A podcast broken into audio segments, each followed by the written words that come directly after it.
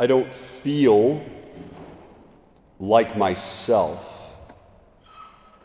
I don't feel like myself. It's a phrase that I hear often in the confessional that's not a sin, but is oftentimes a symptom of a deeper problem. Since God has become man, ascended into heaven, has sent his Spirit to dwell within our hearts, so that now the kingdom of heaven is within until we reach him for eternity. When we often say, I don't feel like myself, the symptom of the deeper issue is that we are separated, in a sense, from God. I don't feel like myself. I want to use the episode of the gospel that we've heard, as well as some excerpts from a writer, Dom Eugene Boylan, to talk about this experience of being separated from God, particularly the experience of not having heard his voice in a long time, feeling quite absent. First, let's examine briefly the characters in the gospel today, that we have the priests and the Levites, Herod, and the three magi. The first two groups of people are closer to Jesus, at least geographically, while the third is the only group that comes to meet him. And the things that separate the two is that the Magi bring gifts or sacrifices to be offered, while the Levites and the priests and Herod have no sacrifices that they are willing to make to come close to Christ. So what is it that causes us to say, I don't feel like myself, or I haven't heard the voice of the Lord in a long time? I'll read from the author Dom Eugene Boylan. It says, if there are certain sacrifices we have definitely decided not to make, it is no wonder if God remains silent. There is no greater catastrophe in the spiritual life than the hardening of the heart against God. There is no greater catastrophe in the spiritual life the hardening of heart against God. And so, what is it that keeps us from hearing his voice? It is unwilling sacrifices. This part of my heart or of my life that has red tape that I am certain I will not allow God to cross or see or touch. For the Levites and the priests, it was their intellectual pride. For Herod, it's his control and ambition. For young people, it's often their future. I don't want God to call me to consecrated life. I don't want him to call me to priesthood. Or it's an attachment to sin. I don't want to be removed from this. For parents, it's often I don't want God to ask me to have another child, or I don't want God to have to touch my finances. For older people, it can often be, I don't want God to change this habit that even it's only a venial sin is still odious to others, or I have this decades-long grudge that I cannot forgive, and I'm unwilling for God to touch that.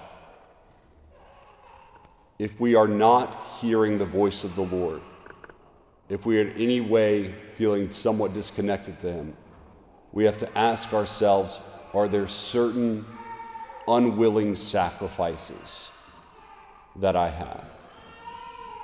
And perhaps the hardest of all of those sacrifices are the sacrifices that we imagine.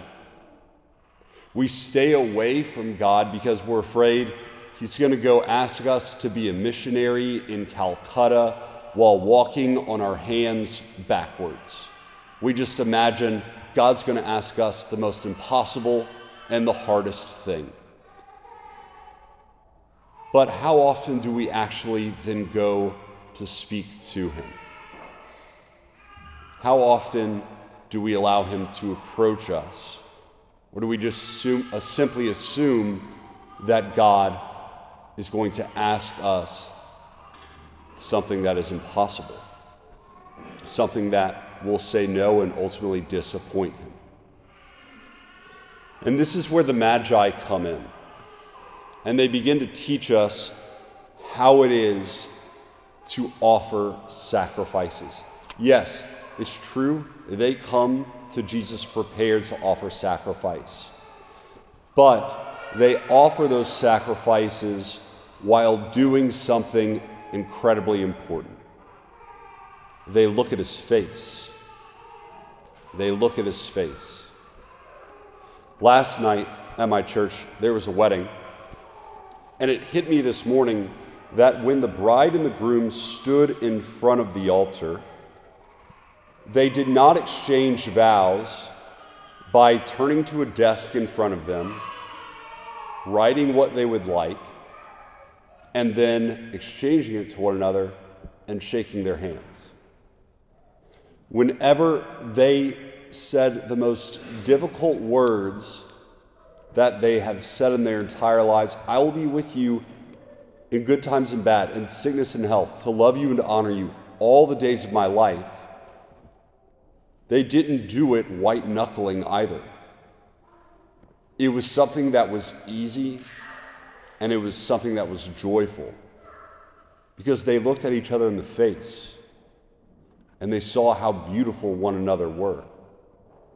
And that beauty and that loveliness pulled out from them any attachments that they had to their future, to say, "I will be with you."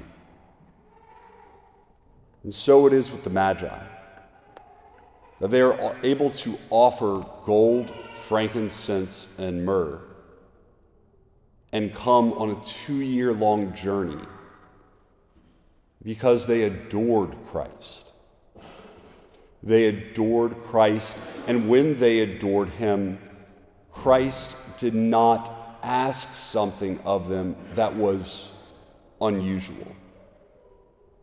In fact, after their adoration of him, they simply go home another way. And this is something that cannot be emphasized enough, is that often when we approach the face of Christ, to the majority of us, he does not tell us to follow him in a radical and strange way. Let me repeat that. To the majority of us, Christ does not ask us to approach him in a radical and strange way. Very few people does Jesus say, "Come and follow me," in the gospel. He mainly says, "Go back home." To the Magi, they go back home. To the woman at the well, she goes back home. To some of those who ask to follow him, he tells them to go back to their family. To Legion, who's possessed by many demons, go back to your family. He asks us to go back home to a similar life in a different way. And we know that different way because we are attentive to him as lovers are attentive to one another once we give up those sacrifices. And oftentimes he gives them back. But when we give up those sacrifices, we're attentive to him in this way. We are now one heartbeat with him. We're attentive to his promptings. To put it in a funny way, it's not like this encounter with the face of Christ is some kind of orders that God gives us as a drill sergeant does, or a general.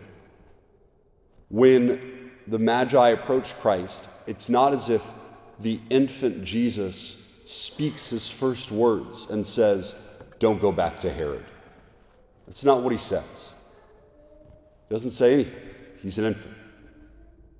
But because their hearts are now attuned to the infant God, they are able to notice even the most subtle hints to tell them there's something off here. I need to respond this way than that. And that subtlety happens within a dream. Even within a dream, they are attentive to the Lord. And so if we are willing to give those sacrifices that we have been unwilling to perhaps for weeks, months, years, or even decades, that the Lord can soften our hearts again. And oftentimes, though we'll be attuned to Him, He'll simply ask us to go back home in another way.